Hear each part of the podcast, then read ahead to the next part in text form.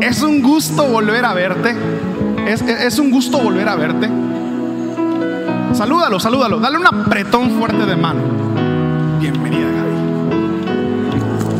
Gaby. Es un placer, es un placer.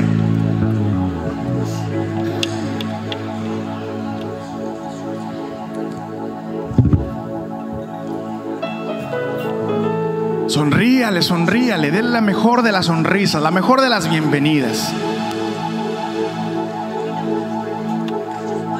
Y antes de comenzar, ¿por qué no le damos un aplauso al Rey de Reyes y Señor de Señores? No, yo creo que ese aplauso está muy débil. El aplauso debe ser más fuerte.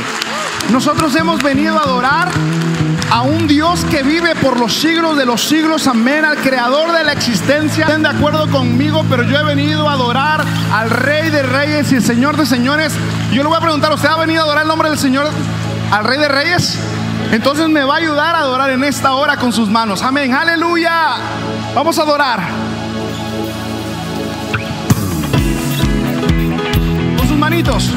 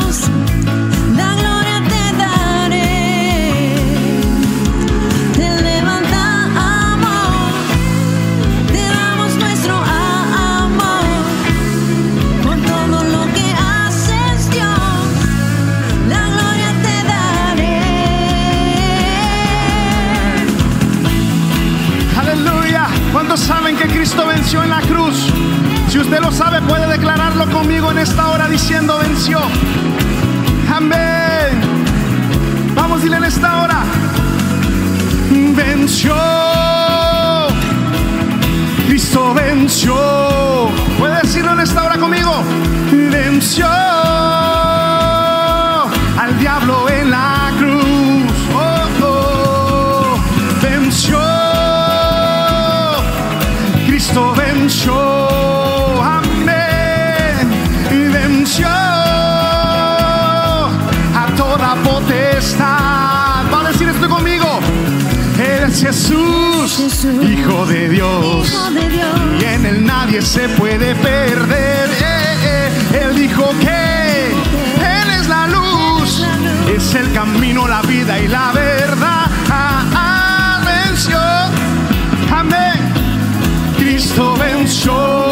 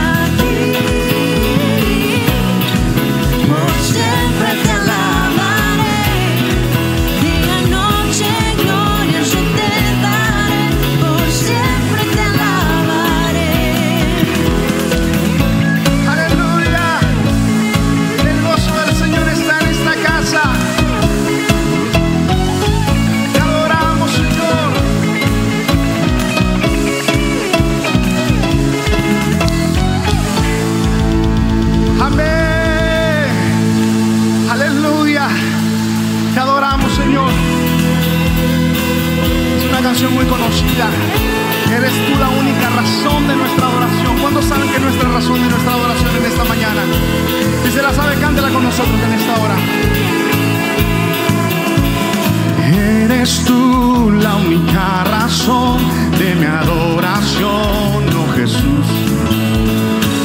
Eres tú la esperanza que anhelé tener, oh Jesús. En ti, me has ayudado. Tu salvación me ha regalado. Hoy hay gozo en mi corazón.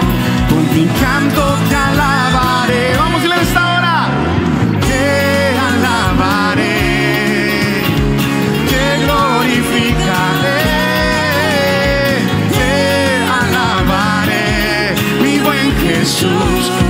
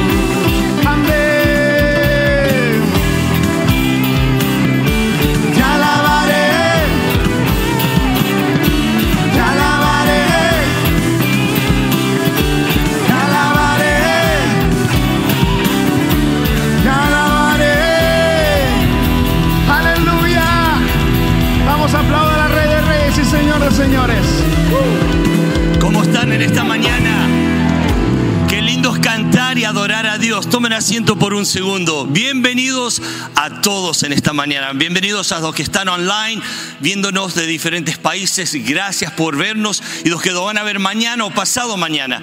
Gracias por estar eh, enton- entonando eh, con nosotros y escuchando y adorando y escuchando la palabra de Dios. Amén.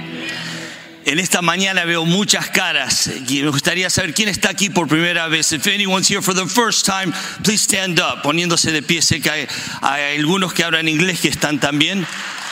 Un aplauso, bienvenidos, varias personas aquí. ¿Cómo están en esta mañana? Muchas gracias por estar con nosotros. Nosotros somos la iglesia Verdad en Amor y me encanta la frase, verdad en amor. ¿Saben lo que pasa cuando encuentran la verdad y el amor? Encuentran gracia. Porque la verdad era Jesús. Él es la verdad, Él vino y mostró su amor hacia nosotros encontramos gracia. Nosotros somos la verdad, la iglesia verdad en amor, Cristo mi Señor y Salvador. Dios me ama a mí, yo amo a Dios, amo la verdad y amo al prójimo. Gracias por estar con nosotros en esta mañana. Es lindo ver caras nuevas y es lindo ver las caras adorando a Dios. En esta mañana tenemos un par de anuncios. Uno es el evento de Evan Craft. Eh, hay muchos boletos para la venta todavía, pero se va a empezar a anunciar en la radio. Eh, entonces, compren sus boletos ya, si, puedan, si pueden, porque después eh, no va a haber. Se va a llenar este lugar. Vamos a tener un tiempo hermoso de alabanza y adoraciones el 25 de agosto y va a estar lleno este lugar. Y les invito que si quieren venir, compren el boleto lo más pronto posible, porque se va a empezar a anunciar en las radios, las redes sociales y, y se va a llenar este lugar. Número dos, eh, hay dos Danieles que estuvieron en Bolivia y hemos estado orando por ellos y les invitamos que den un reporte.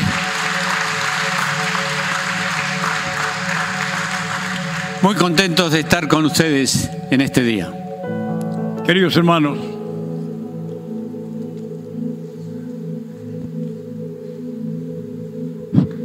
queridos hermanos, tenemos una carga profunda de gratitud a ustedes por habernos sostenido esta semana que estuvimos allá en, Rurre. Gracias por sus oraciones. Si- sin eso hubiera sido imposible para nosotros. Muchas gracias. Viajamos con, con mochila. La mochila tiene muchos, muchos bolsillos, ¿verdad? Yo cuando volví la vacié, la busqué por, por todos lados y no lo encontré. Y le estoy pidiendo a los hermanos de Rurre que busquen en la cocina, en las bancas, en el taller, porque he dejado parte de mi corazón allá y no lo puedo encontrar. Gracias hermanos por, gracias hermanos por el amor que nos manifestaron y la oportunidad de estar con ustedes. Indudablemente tuvimos muchas dudas en cuanto a ir a Rurre en, en este tiempo tan impresionante, tan especial, que había muerto una mujer increíble, nuestra querida Loida, que estaba esperándonos para conocernos personalmente y ella, el Señor la llamó antes de eso. Menos mal que no tuvo un vacío en el corazón porque se encontró, como dicen los mexicanos, con el mero mero con el Señor. Así que ya desaparecimos nosotros del plano. Pero sí fuimos en un momento cuando, yo no sé si antes en mi vida, que he estado con mucha gente que ha perdido seres queridos, he podido nadar en un mar de lágrimas y de angustia. Eh, fue un impacto tan grande para la gran familia que realmente Dios nos llevó allí en ese momento, como ellos mismos dijeron, si no hubieran venido, no sabemos qué hubiera sido de nosotros. Dios no se equivocó, nos llevó en el momento oportuno y pudimos consolar con la consolación que el Señor nos consoló a nosotros cuando hemos pasado pruebas semejantes. Y en esos momentos de, de pérdida de un ser querido, de muerte, Dios manifestó la vida al proclamar la palabra de Dios. Eh, muchas personas recibieron al Señor en las reuniones públicas y en las casas y estamos gozosos de haber podido participar con ellos con la vida que Dios da, la vida eterna a todo aquel que cree en Él. Es interesante porque, eh, coméntales por favor la preocupación de los jóvenes que se quedaban a hablar con nosotros.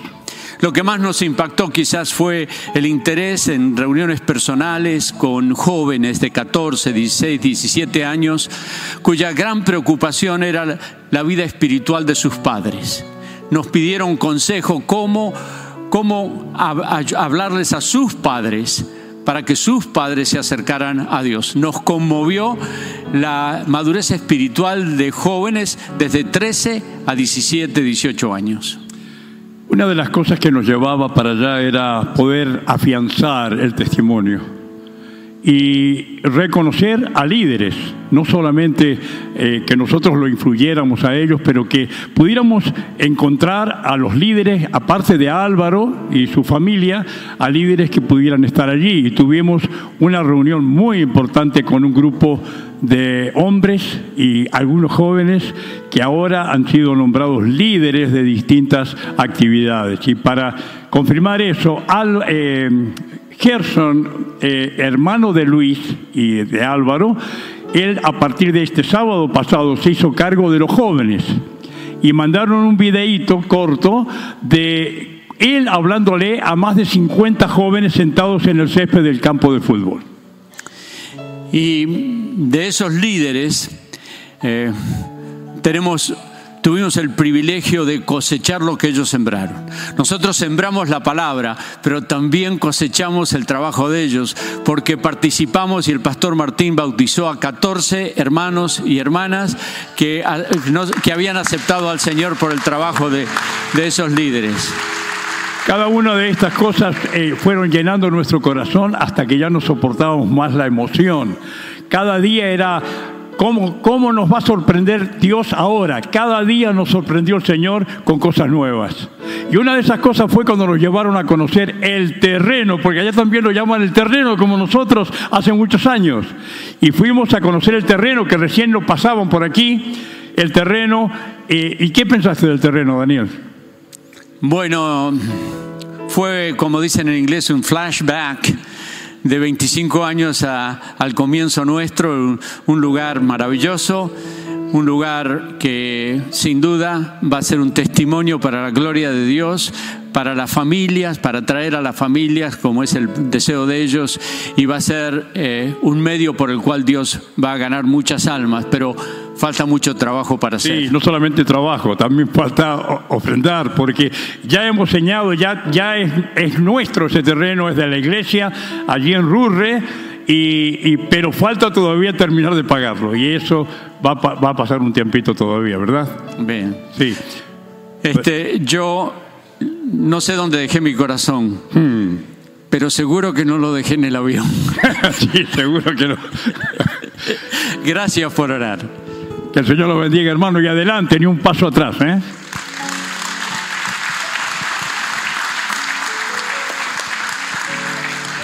Es increíble eh, cómo trabaja Dios y cómo está trabajando a pesar cuando no lo podemos ver.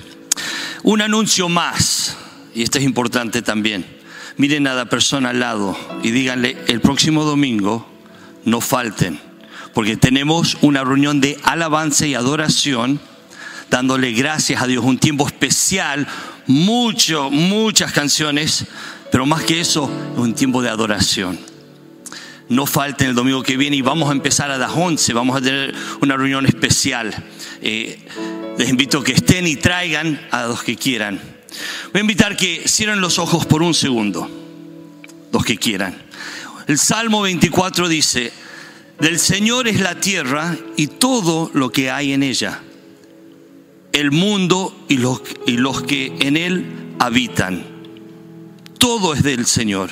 Y termina ese salmo, dice, ¿quién es este Rey de Gloria? El Señor fuerte y poderoso, el Señor poderoso en batalla. En esta mañana vamos a ofrendar.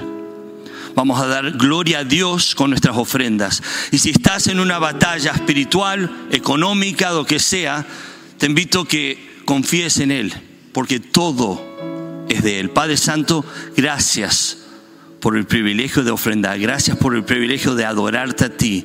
Gracias porque tú tienes control de todo. Y en esta mañana seguimos confiando en ti, en nuestro Jesús, el buen pastor, el que conoce todo de nosotros, igual nos ama. Gracias, Señor, en Cristo Jesús. Amén. Les invito que sigamos adorando y también ofrendamos ahora a Dios. Aleluya. Lo que usted dispone su corazón a ofrendar, las ofrendas tienen un motivo, hermano, y es llevar la palabra del Señor a los más recónditos de la tierra. Muchos pensamos tal vez que, que la palabra de Cristo solo se predica en una iglesia, pero hay tanta necesidad en la tierra, muchísima. Y si nosotros no podemos llegar, haremos que personas lleguen a compartir su palabra. Amén. Hay una canción, hermano, póngase de pie en esta, mañana, póngase de pie. La escritura dice que Él es nuestro buen pastor, ¿verdad? Y como buen pastor dice que Él deja, Él deja las 99 por ir solo por cuántas? Por una. Eso es increíble, ¿verdad? Siempre me pregunté, yo dije, Señor, ¿por qué haces eso? Y leyendo, me encuentro con que de vez en cuando una oveja da a luz a, un, a una ovejita. Y de vez en cuando esa oveja rechaza a la oveja, a su, a su propio hijo. La lectura dice que este corderito, al momento de ser rechazado, inclinará su cabeza porque está roto. ¿Quién no se sentiría roto por un rechazo? Pero ¿sabes quién interviene ahí? Interviene el pastor. Dice que cuando ve este acto tan asombroso en donde esa oveja rechaza a su hijo, el pastor tiene que llegar porque ese becerrito buscará comida, buscará protección, pero no lo encontrará en esa oveja. Y el pastor interviene y entonces el pastor comienza a nutrirlo, comienza a enseñarle, comienza a cuidarlo, comienza a abrazarlo. Y esto es lo mismo que sucede cuando nosotros nos encontramos rotos del alma, cuando nos encontramos rotos del corazón. Jesús es el buen pastor y como buen pastor Él da su vida por sus ovejas. Cierra tus ojos un momento. Levanta tus manos un momento. Y dile, Señor, tú eres mi buen pastor. Tú eres todo lo que tengo.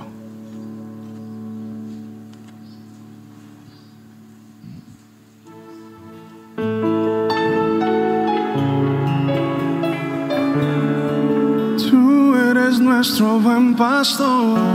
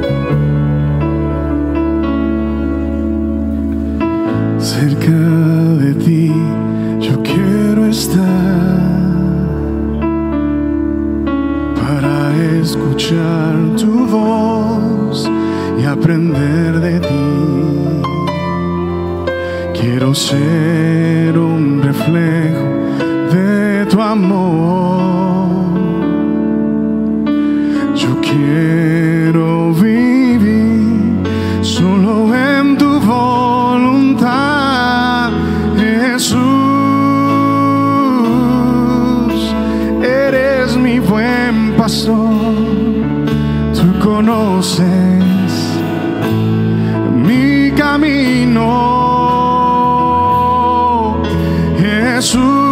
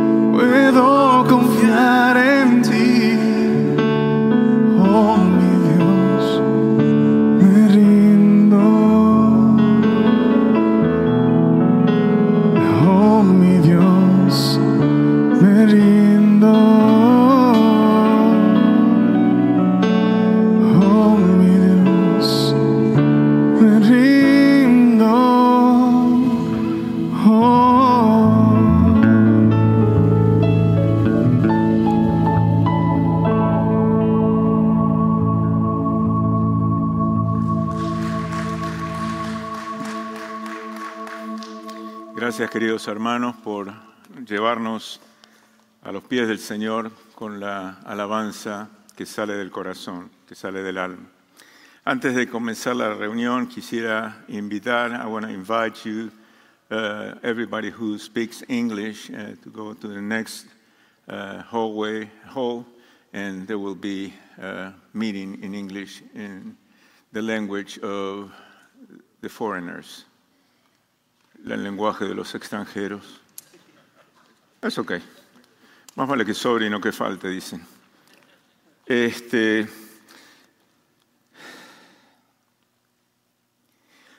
quisiera comenzar con una pequeña historia. Yo sé que a algunos les gustan las pequeñas historias.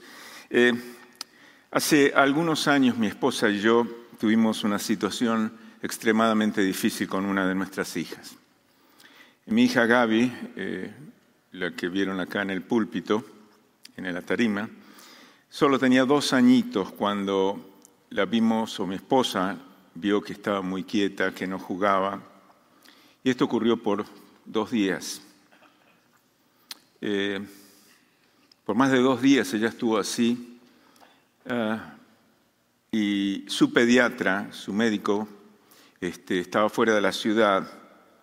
Y mi esposa me llamó, yo estaba en el trabajo, y yo como buen marido le dije, no te preocupes, ya le va a pasar. Gracias a Dios ella no me hizo caso. Eh, ella se contactó con una amiga que era médica y le, dijo que la lleve inmediatamente al hospital y que le sacara cierto tipo especial, específico de, de radiografías.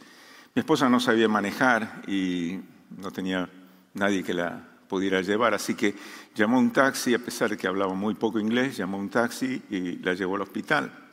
Cuando llegó al hospital no había ningún médico pediatra y los médicos de la emergencia la eh, vieron y estaban preparados para ya hacerle una traqueotomía con un, con un equipo de adultos. Para aquellos que no saben qué es una traqueotomía, es un agujero en la garganta para que puedan respirar y no se asfixiara. Ella se estaba asfixiando re- realmente. Ah, mi esposa entró en un cuarto y empezó a clamar al Señor. Clamar al Señor en oración pidiendo por la vida de nuestra hija. Eh, después de orar, y yo ya había llegado a la emergencia, por supuesto, después de orar, por casualidad entró a la sala de emergencia un pediatra especializado en pulmones, por casualidad. Él se había olvidado de cobrar el cheque, así que cuando entró en la emergencia, una enfermera le contó el caso, ella inmediatamente fue a- al lugar donde estaba mi hija Gabriela, la vio, la medicó, llamó a, la llevaron de emergencia al hospital de niños y allí un grupo de médicos especialistas la estaba esperando y por la gracia de Dios pudo salir adelante en poco tiempo. ¿Por qué estoy contando esta historia? Estoy contando esta historia porque creo que si todos nosotros viviéramos en un mundo ideal, en un mundo de cuento de hadas, donde todo estará bien por siempre, jamás, seríamos felices por siempre. Nunca ocurrirían cosas malas, cosas perversas. Seríamos exentos de todo problema y males de este mundo. Pero ustedes estarán de acuerdo conmigo que la verdad es que vivimos en un mundo real. Un mundo donde suceden cosas terribles, cosas inesperadas, cosas terriblemente duras e inesperadas. Y yo me pregunto y les pregunto si alguna vez les ha ocurrido algo parecido. Algo en, en- algún momento cuando no saben qué hacer, se- nos sentimos impotentes, el, el- el asunto se nos está escapando de las manos y no, no sabemos a quién recurrir. A mí me ha pasado más de una vez y estoy seguro que a todos ustedes le ha pasado también. Antes de seguir adelante, me gustaría que me acompañaran en una oración. ¿Les parece? Padre, queremos darte gracias por tu palabra que vamos a exponer en esta mañana. Te damos gracias porque, Señor, expresan una verdad profunda para nuestras vidas. Y queremos, Señor, no solo escucharla, ser oidores olvidadizos, sino, Padre, que esta palabra entre en nuestro corazón, primero en nuestro cerebro, que la entendamos, Señor, y luego en nuestro corazón, y, y luego en nuestras manos y a nuestros pies para que las pongamos por obra, Señor. Te damos gracias Y te pido que me hagas a un lado y que tú hables a nuestra vida, a nuestros corazones. Te pido todo esto dándote a ti la gloria y mi agradecimiento. Y lo hago en el nombre de Cristo Jesús, nuestro Señor y nuestro Salvador. Amén. En la Biblia, en el capítulo 20 de Segunda Crónicas, estudiamos la vida de un rey, un rey llamado Josafat. Este era tataranieto de David y en ese momento era rey de Judá. En ese momento Judá experimentó una invasión por un ejército poderoso, un ejército formado por tres naciones importantes, los eh, moabitas, los amonitas y los edomitas. Todos son mitas, mitad de uno, mitad del otro y mitad del tercero. Es una broma. Ríanse, por favor. Gracias. Ahora, est- esto- estos, hombres, estos edomitas, amonitas y, y- y moabitas, eran parientes de los, de los israelitas. Ellos eran descendientes de dos patriarcas, Lot y Esaú. Ellos eran descendientes de ellos, pero por alguna razón, desde que ellos se formaron como nación, siempre estuvieron en contra de la nación de Israel. Siempre estaban, eran enemigos de los israelitas. Y algo más interesante que ocurre, que esta invasión ocurre cuando Judá, en este caso, estaba experimentando un tiempo de paz. Estaban, disfrutando de paz, no estaban en medio de ninguna guerra. Era tiempo también de victoria espiritual. Ocurrió, ocurrió después de un periodo de logros espirituales profundos, importantes, en ese reinado de Josafat. Y en el capítulo 19, un capítulo antes, en el verso 4, dice, Josafat habitaba en Jerusalén, era rey de Judá y habitaba en Jerusalén, pero volvió a salir entre el pueblo desde Berseba hasta la región montañosa de Efraín. ¿Y qué hacía en ese trayecto? Los hacía volver a Dios al Dios de sus padres. Miren qué logro espiritual que estaba provocando este rey de Judá, Josafat. Ahora, ¿qué creen que hizo cuando escuchó de esa amen- amenaza?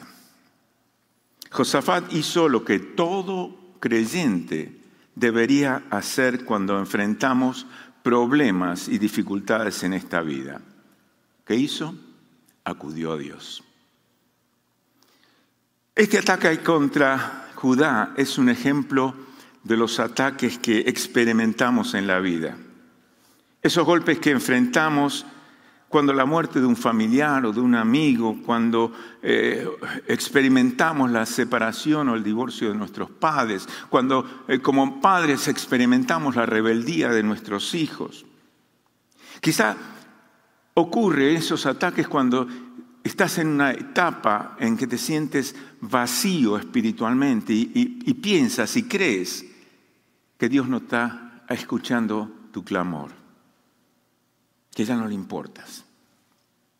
A veces esos ataques ocurren sin aviso, sin aviso.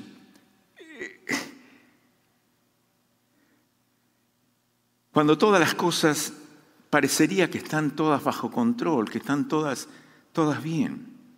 Inclusive puede ser que ocurran cuando hayas tomado una decisión espiritual importante, como la de servir al Señor, y de repente haces esa decisión importante y ¡pam! Empiezan los ataques del enemigo. Ataque tras ataque tras ataque. Pensabas que todas las cosas iban a marchar bien, sin ningún problema, pero no. De repente te pasa de todo, como en botica, de todo. Pensabas que todo y todos se están poniendo de acuerdo para atacarte tu vida espiritual, para hacerte tu vida imposible. Y en este pasaje, en este capítulo, Dios mediante vamos a aprender algunas lecciones importantes para poner en práctica cuando nos encontremos en tiempos difíciles y, no sabemos qué hacer. El título del mensaje es ¿Qué hacer cuando no sabes qué hacer? ¿Qué hacer cuando no tienes la más pálida idea de qué hacer? Y la primera lección que quiero que aprendamos, ustedes y yo,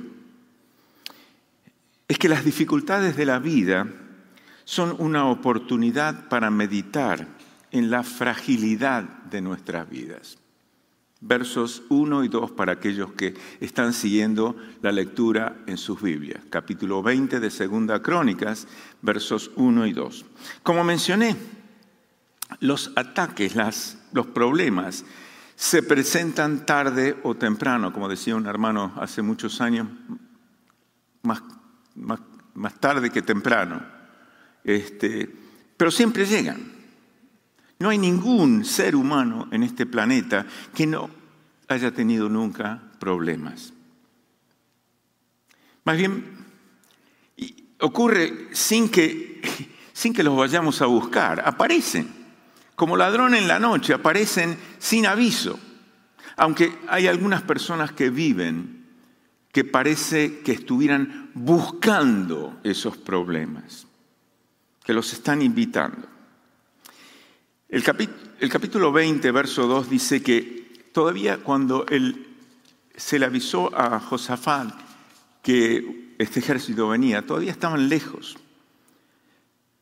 de ser atacados. El ejército enemigo todavía estaba lejos, o sea, tenían tiempo para prepararse. Muchos de nosotros no tenemos ese lujo. Los conflictos y problemas se presentan casi de inmediato, sin esperarlos.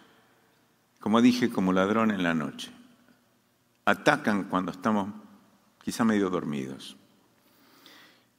¿Qué quiero decir con esto? ¿Cuál es la aplicación que quiero que aprendamos de esto? Quiero decirles que a veces nosotros caminamos por esta vida dando por sentado que las cosas van a estar bajo control. Vivimos con una actitud de extrema confianza, dando por sentado que las cosas siempre van a estar bien, ilusos de nosotros. Esto puede conducir a una cosa muy peligrosa. Eso puede conducir a dejar de depender de la misericordia de Dios. Y Dios usa a veces este- estos problemas, estas pruebas, para recordarnos que es por su gracia que nosotros vivimos, que nosotros respiramos, que continuamos existiendo y que en todo momento dependemos de su misericordia. Como dijo el hermano, cada día, cada mañana son nuevas sus misericordias. Y tú y yo, querido hermano, debemos depender de esas misericordias. Segundo punto que quiero hablar con ustedes. Las dificultades en la vida son una oportunidad para ver qué es lo que hay realmente en nuestro corazón. ¿Qué ocurrió con Josafat cuando se le dijo de ese ejército que venía a atacarlo? ¿Qué hizo? Tuvo temor, tuvo miedo. Muchas de las cosas que ocurren en nuestra vida nos dan temor, ¿verdad? ¿Alguna vez has sentido temor por las cosas que te pasan o que pasan alrededor tuyo? Estoy seguro que sí. Cuando vemos lo que está pasando en este mundo perverso, cuando vemos guerras, rumores de guerras, el CRT, la Critical eh, eh, Racial Theory, eh, cuando vemos las, operaciones en, niños para cambiar de sexo, cuando vemos eh, terrorismo, cuando vemos la- la- la- las drogas que están dando vueltas y que están matando a nuestros jóvenes y a nuestros niños, estamos viviendo en un mundo perverso, un mundo evil, malo. Y eso produce temor. Pero a nivel un poco más delicado, Muchas cosas en la vida también nos dan temor. Por ejemplo, el noviazgo, el matrimonio. ¿Estoy listo? Te preguntas. ¿Estoy seguro que esa es la persona o el tiempo adecuado? Elegir una carrera, ¿me convendrá? ¿Es mi pasión? ¿Tendré a través del ejercicio de esa carrera, tendré una remuneración adecuada para sobrevivir en el mundo? Algunas otras cosas nos producen temor. El divorcio, posibles desastres naturales, la muerte, situaciones inseguras como viajar en avión. Yo conozco mucha gente que tiene terror de viajar en avión. Hablar en público, etc. Pero hay también asuntos espirituales que nos causan temor. El, saber si estamos conociendo realmente la voluntad de Dios.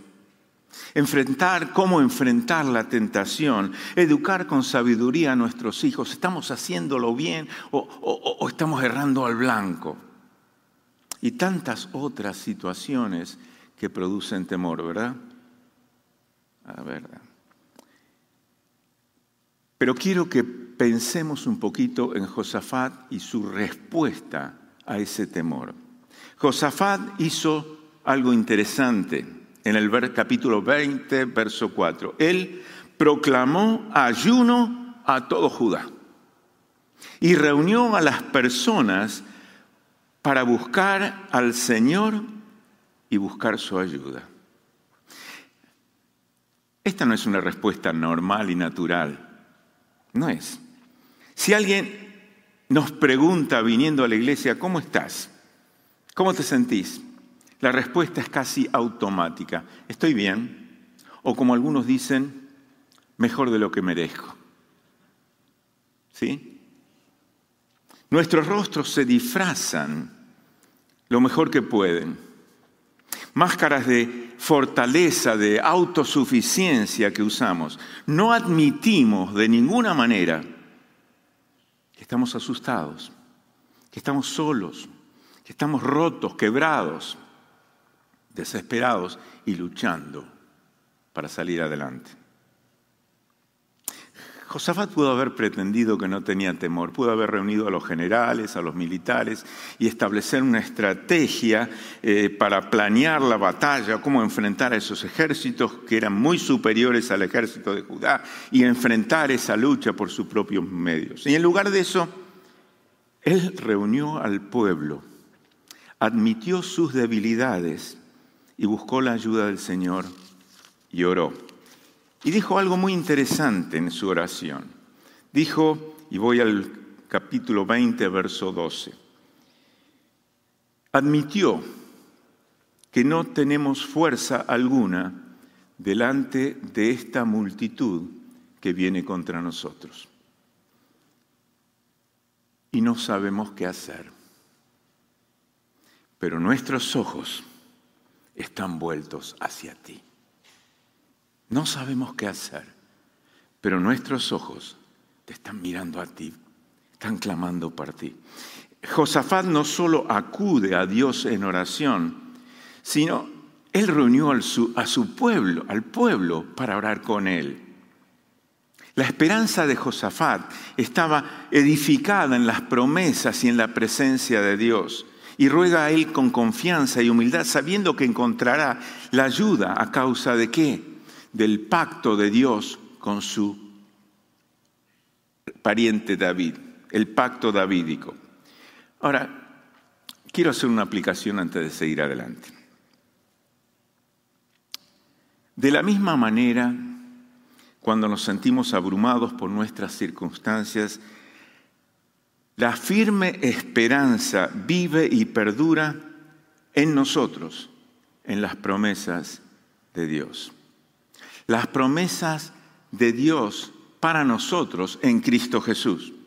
Jesús es el buen pastor, quien nos guiará en el valle de sombra de muerte, capítulo Salmo capítulo 23, quien nos guiará siguiéndonos con su bondad, con su misericordia todos los días de nuestra vida. Versos 4 y 6 del Salmo 23. Segunda Corintios capítulo 12 dice en sus versos 9 y 10, y me ha dicho, ¿quién me ha dicho? Dios, bástate mi gracia, Pablo, porque mi poder se perfecciona en tu debilidad. ¿El poder de quién? De Dios. ¿En la debilidad de quién? De Pablo.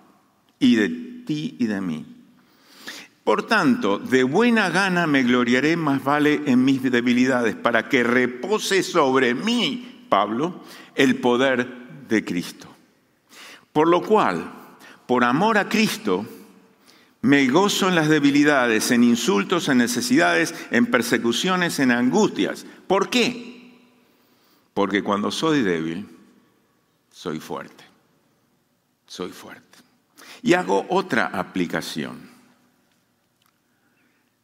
Queridos hermanos, nunca vamos a saber realmente lo que hay en nuestro corazón hasta que no lleguen esos momentos que saquen a relucir en quien confiamos, que saquen a relucir nuestra fe. Vivimos con una excelente opinión de nosotros mismos, que podemos luchar contra todo el mundo y contra el bien y contra el mal y contra quien sea que sea.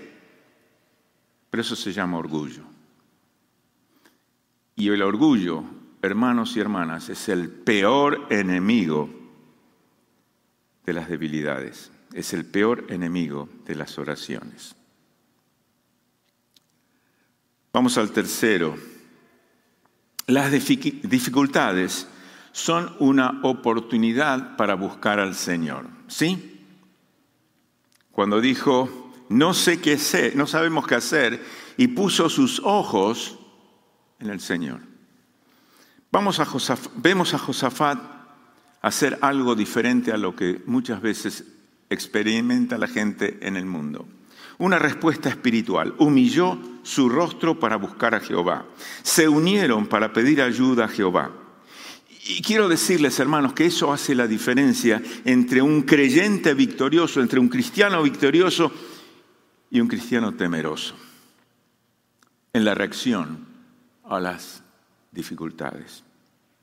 Josafat tuvo temor, sí tuvo, tuvo temor, pero no se dejó vencer por eso. Buscó a Dios inmediatamente. Y vemos en la oración de Josafat que, que, que nosotros deberíamos imitar la actitud de Josafat cuando nos enfrentamos a nuestros problemas. Primero, Josafat no se, no se avergonzó en humillarse ante Dios frente a su pueblo.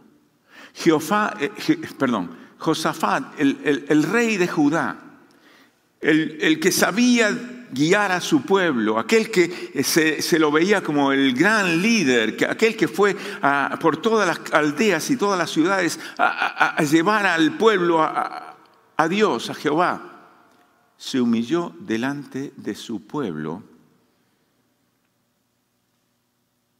en oración. Y eso me hace reflexionar algo. A algunos les da vergüenza orar en la cafetería de, de la esquina. Como que, Señor, este, eh, amén.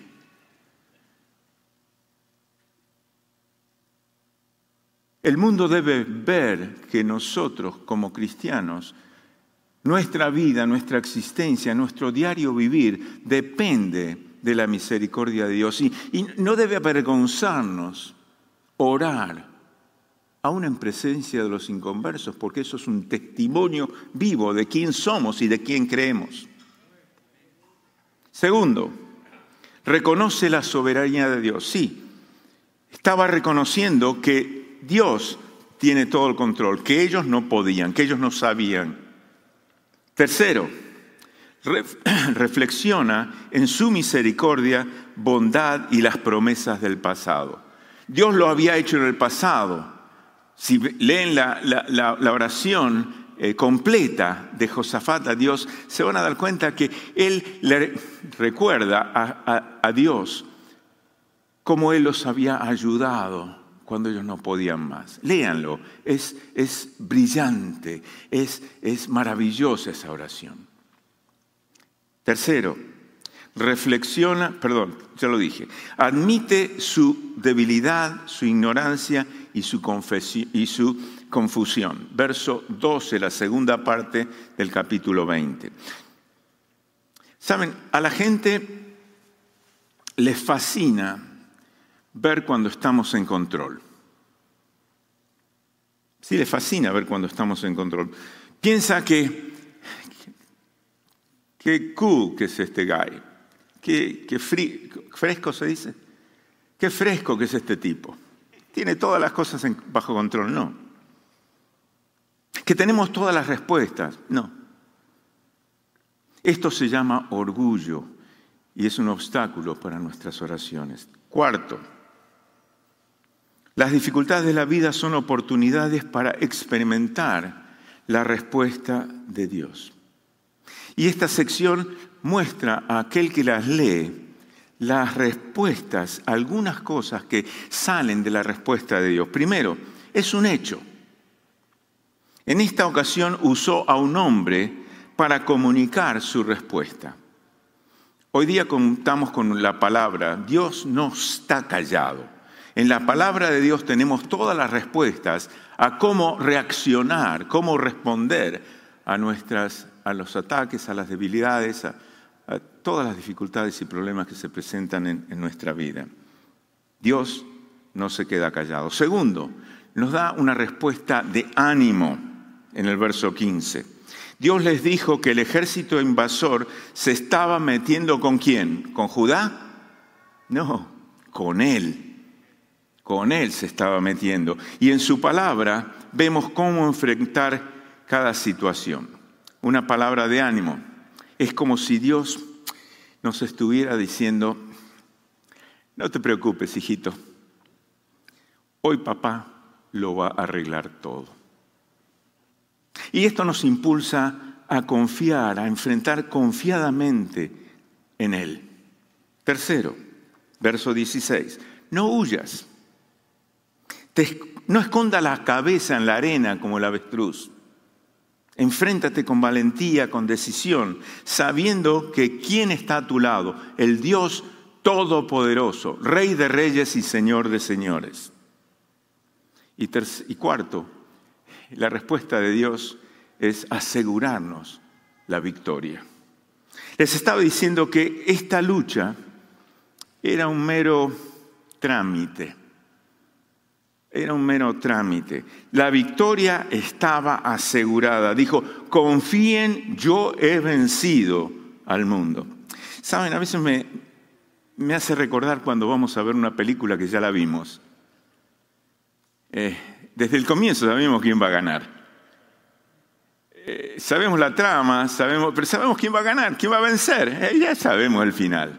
Eso es lo mismo con, con esta actitud tenemos cuando enfrentamos un problema y tenemos un Dios grande y el Señor me ha dicho que, nos ha dicho que estemos confiados en Él porque Él está con nosotros. Yo estoy con vosotros, dijo el Señor Jesús, hasta... ¿Hasta dónde? Hasta el fin. ¿Y cuándo es el fin? ¿Cuándo es el fin? El tiempo siempre. Él va a estar con nosotros siempre, hasta el final de los tiempos. Y por último, las dificultades en esta vida son una oportunidad para actuar con fe. Versos 18 al 24. Y después de esta poderosa oración de Jos- Josafat y la respuesta inmediata de Dios, a Josafat y al pueblo de Dios solo le restaba una cosa, actuar. Y eso fue exactamente lo que hicieron. ¿Y qué hicieron? Lo mismo que deberíamos hacer nosotros hoy día. Primero, adorar a Dios. Adorar a Dios es lo primero que tenemos que hacer. ¿Cuándo se te ocurrió, se les ocurrió que podíamos adorar al Señor antes de un examen de matemáticas o de física? ¿Cuándo se nos ocurrió adorar al Señor antes de ir a un, a un interview para un trabajo nuevo? ¿Cuándo se nos eh, ocurrió adorar al Señor cuando estamos al borde de una operación de trasplante de corazón? Parece que los grandes héroes bíblicos como Pablo, como Job, conocieron ese secreto de adorar al Señor. La alabanza y la adoración, queridos hermanos, son armas más efectivas que una bomba atómica. ¿Por qué? Porque a través de ella declaramos y reconocemos que Dios es grande, que Dios es poderoso, que Dios es amoroso, que Dios nos ama con un amor eterno. Segunda cosa que debemos hacer es actuar con firmeza y determinación. Capítulo 20, verso 20.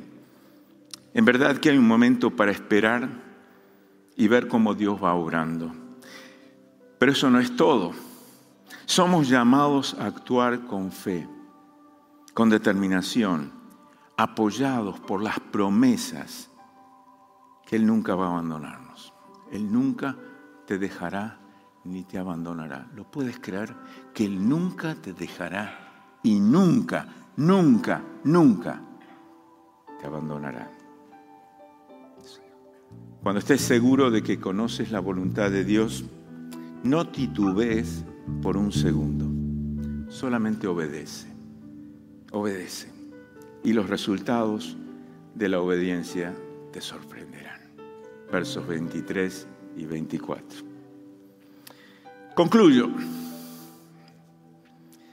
Aquel día fue uno de los más memorables que quedaron grabados con toda intensidad en el pueblo de Israel, en el pueblo de Dios, en Judá y en la memoria de Josafat. Esta adversidad que olía, este ataque, esta invasión que olía a desastre eh, nacional, se convirtió en una victoria total. Se convirtió en una victoria en la cual no hubo bajas en el pueblo de Judá. ¿Y que trajo qué cosa? Paz en medio de la tormenta.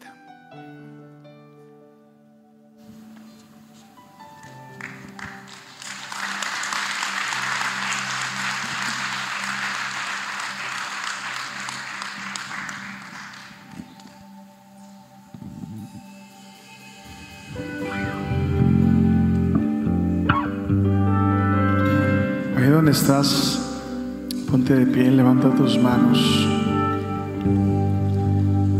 Sabemos que en nuestra tormenta se encuentra Jesús.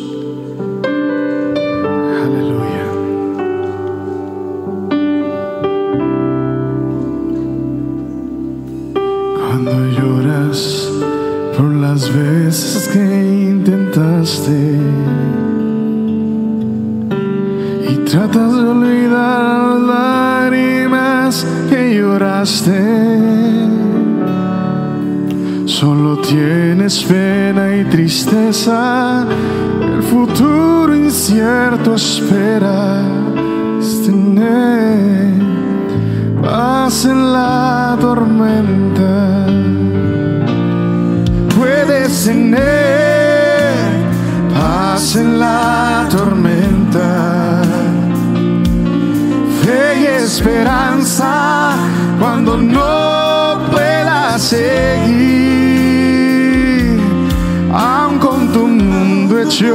pedazos, el Señor guiará tus pasos en paz en medio de la tormenta.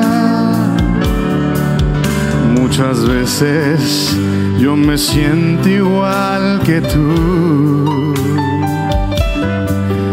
Y mi corazón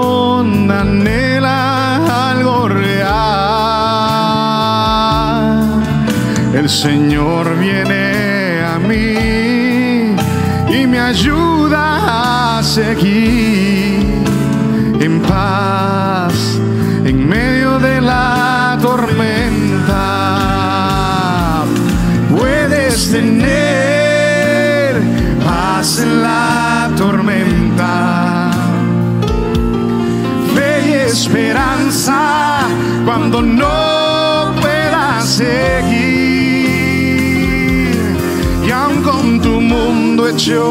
Pedazos, el Señor guiará tus pasos en paz en medio de la tormenta.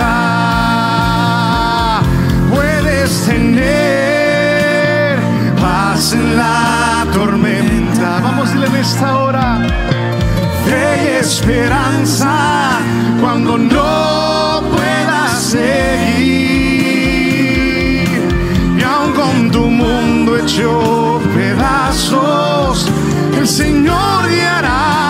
pasos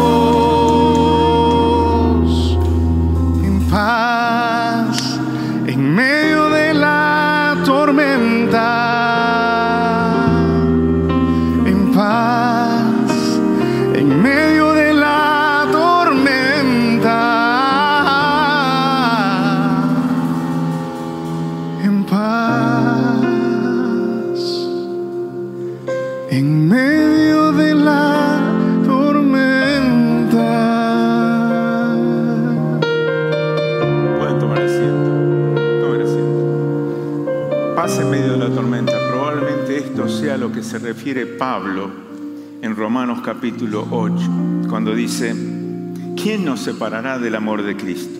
Tribulación, angustia, persecución, hambre, desnudez, peligro, espada. Como está escrito, por causa de ti somos muertos todo el tiempo, somos contados como oveja de matadero. Pero finaliza así.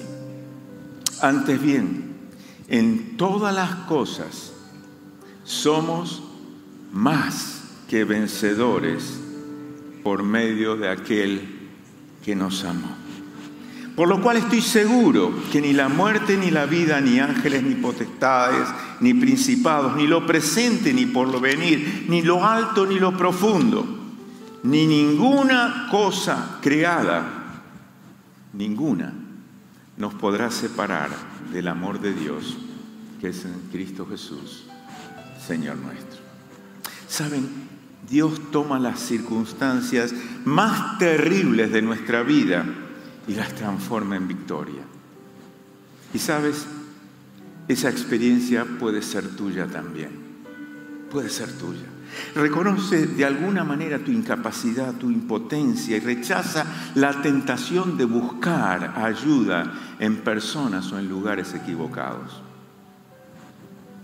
Trae a tu mente quién es el Señor. Recuerda sus promesas y lo que Él puede y quiere hacer por ti. Y entonces mantente firme y actúa confiadamente en obediencia. Lo demás está en sus manos. Lo demás depende de Él, de su misericordia. Pero quiero decirte a ti que no conoces quizás a Cristo en esta mañana, que no conoces ese Dios eterno, ese Dios eterno y misericordioso. Quiero hablarte también de, Jesús, de su Hijo, quien fue crucificado para pagar en sí mismo todos los pecados, los tuyos, los míos. Y Él quiere que en esta mañana tú te arrepientas y le entregues tu vida, tu pasado, tu presente y tu futuro en sus manos. Él quiere llenar tu corazón de paz en medio de la tormenta. Si tú quieres aceptar a Jesús, yo te invito que en una expresión de fe levantes tu mano y, y nada más que eso. Dile en tu corazón, sí Señor Jesús, te acepto como mi Señor y Salvador. Todo el mundo orando, por favor. La iglesia orando. Es un momento de tremenda lucha espiritual. Si hay alguien en esta mañana que quiere expresar al Señor Jesús lo siguiente. Padre, quiero aceptar en esta mañana al Señor Jesús como mi Señor y Salvador. Me arrepiento de mis pecados y quiero que tú vengas a vivir en mi vida. Perdóname, Señor. Te adoro en el nombre de Jesús. ¿Alguien ha hecho esta oración? ¿O alguien la quiere hacer?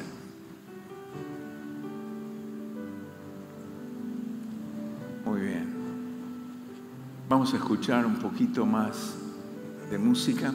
Y si tú quieres entregar tu vida al Señor, aquí va a haber un grupo de pastores y consejeros que van a atenderte. Pero si tú quieres oración por alguna carga, por alguna dificultad que estás viviendo, acércate también. Queremos conocerte y queremos ayudarte. A todos los demás, que Dios les bendiga muy ricamente y que en esta mañana les dé paz. Amén. Que Dios les bendiga.